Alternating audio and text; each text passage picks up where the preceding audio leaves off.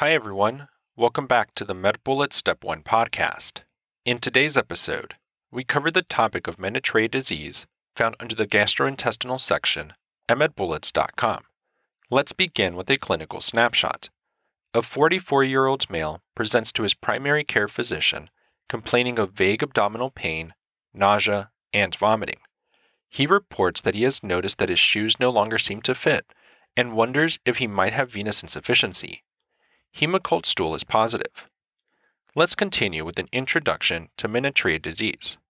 Remember that this refers to hypertrophic gastropathy secondary to hyperplasia of mucus producing cells. There is increased mucin production, which leads to protein loss. There may be little or no acid production, which is also known as hypoproteinemic hypertrophic gastropathy. There is a rare acquired premalignant stomach disease, and this is associated with H. pylori and CMV infections. And this is caused by hypoproteinemia. The etiology is unknown, but the pathophysiology is linked to epidermal growth factor receptor ligand. Moving on to the presentation. Symptoms may include abdominal pain, nausea, emesis, anorexia, weight loss, and occult gastric bleeding. On exam, there may be nonspecific abdominal pain and edema from protein or albumin losses. In terms of the evaluation, endoscopy is with deep mucosal biopsy. The gross appearance may demonstrate giant rugal folds. Microscopic appearance may demonstrate atrophy of the parietal cells, and labs may demonstrate hypoalbuminemia and increased TGF alpha.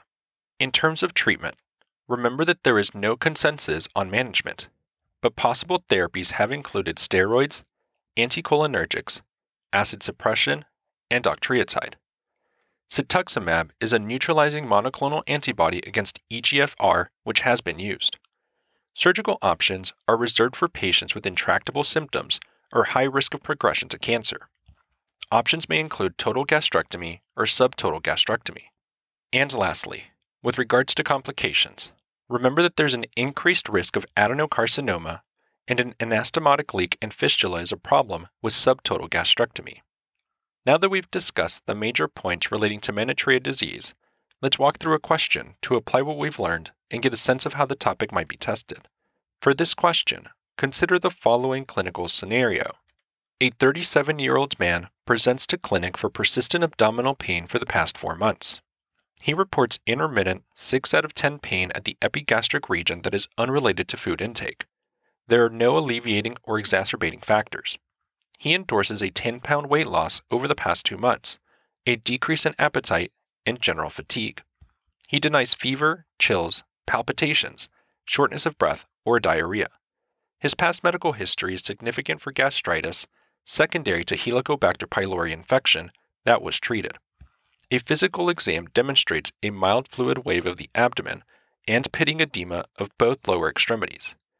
A breath urease test is negative.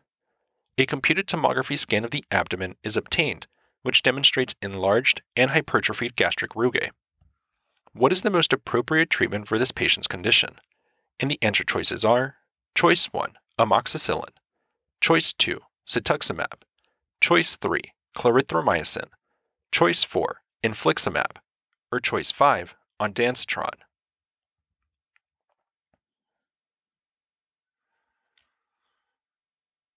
The best answer to this question is choice 2, cetuximab. This patient has Menetrier disease. One of the treatments of the disease involves using the endothelial growth factor receptor inhibitor cetuximab. Menetrier disease, also known as protein losing hypertrophic gastropathy, is an acquired condition of the stomach characterized by giant mucosal folds in the gastric fundus and body, diminished acid secretion, and a protein losing state with hypoalbuminemia.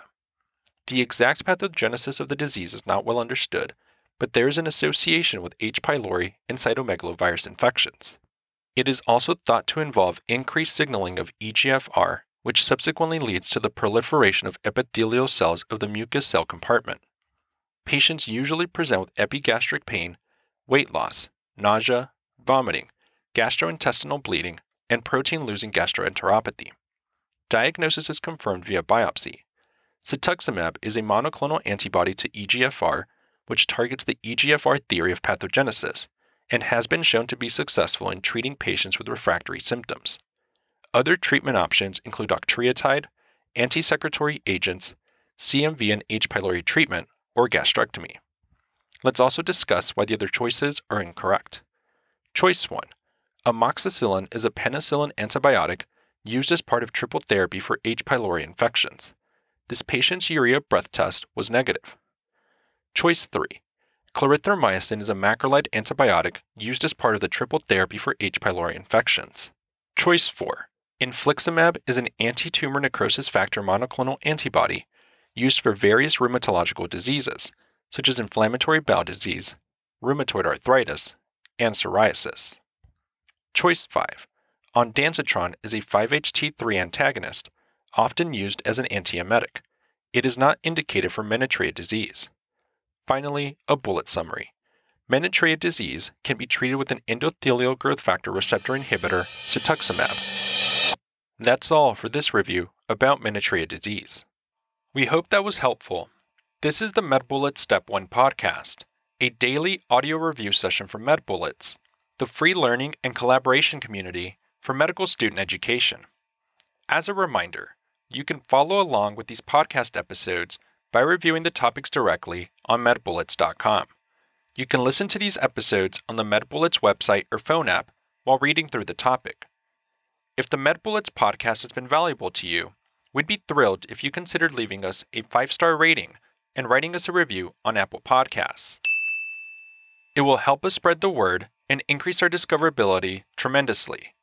Thanks for tuning in. We'll see you all tomorrow, right here on the MedBullets Step 1 podcast.